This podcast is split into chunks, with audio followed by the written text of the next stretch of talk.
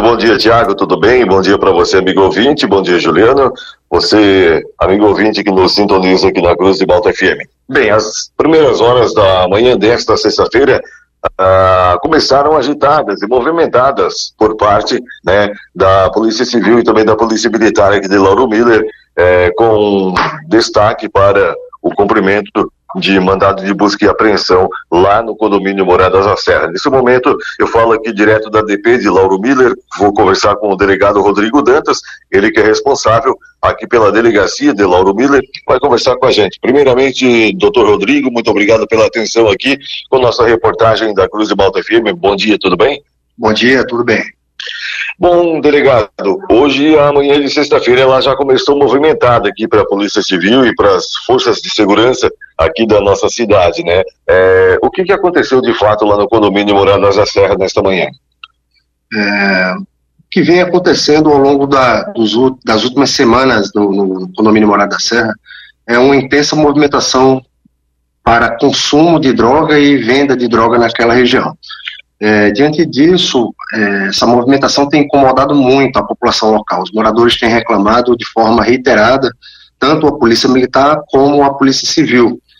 Desse modo, é, as, as, as, forças de segurança é, sentaram, trocaram informações a respeito do que, do que foi angariado nessas, nessas denúncias e, e, e foi produzido um, material que deu subsídio à, à, representação da Polícia Civil pelo cumprimento do mandado de busca e apreensão, né? Pela cautelar de busca e apreensão que foi cumprida nesta manhã.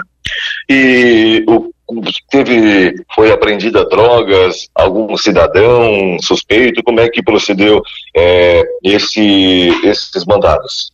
É, no local foram encontrados é, pequena quantidade de droga, é, também alguns as pessoas que estavam no, no, no, no, local denunciado, todas com passagem por tráfico de drogas, na, na, não só aqui em Lauro Miller, mas também em outras regiões, como é, litoral, especialmente em Bituba, Garopaba.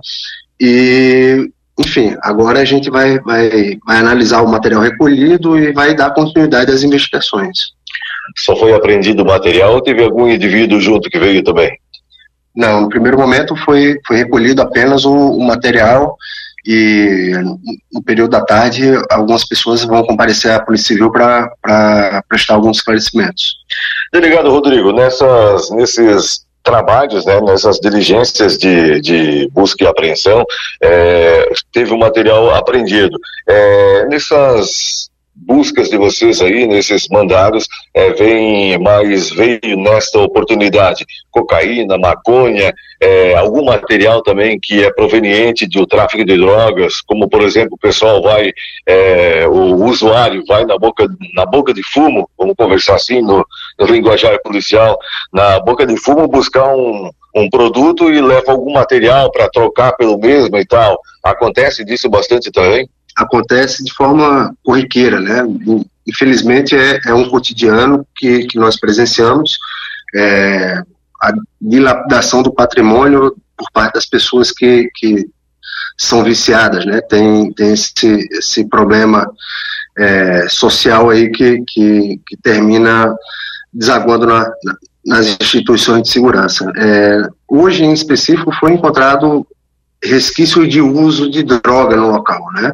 o, a pequena quantidade de droga verificada é, é, dá indicativo que efetivamente é, que não os, os, as pessoas presentes, talvez outros usuários frequentem aquele local.